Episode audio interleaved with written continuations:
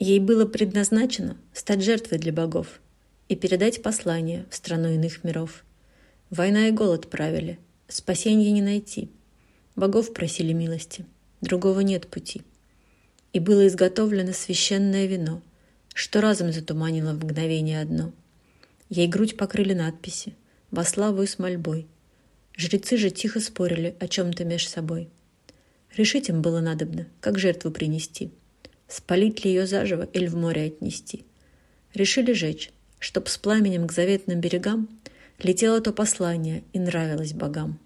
Горела дева юная, без тонов и мольбы, и верила, что жертвует себя для всей страны.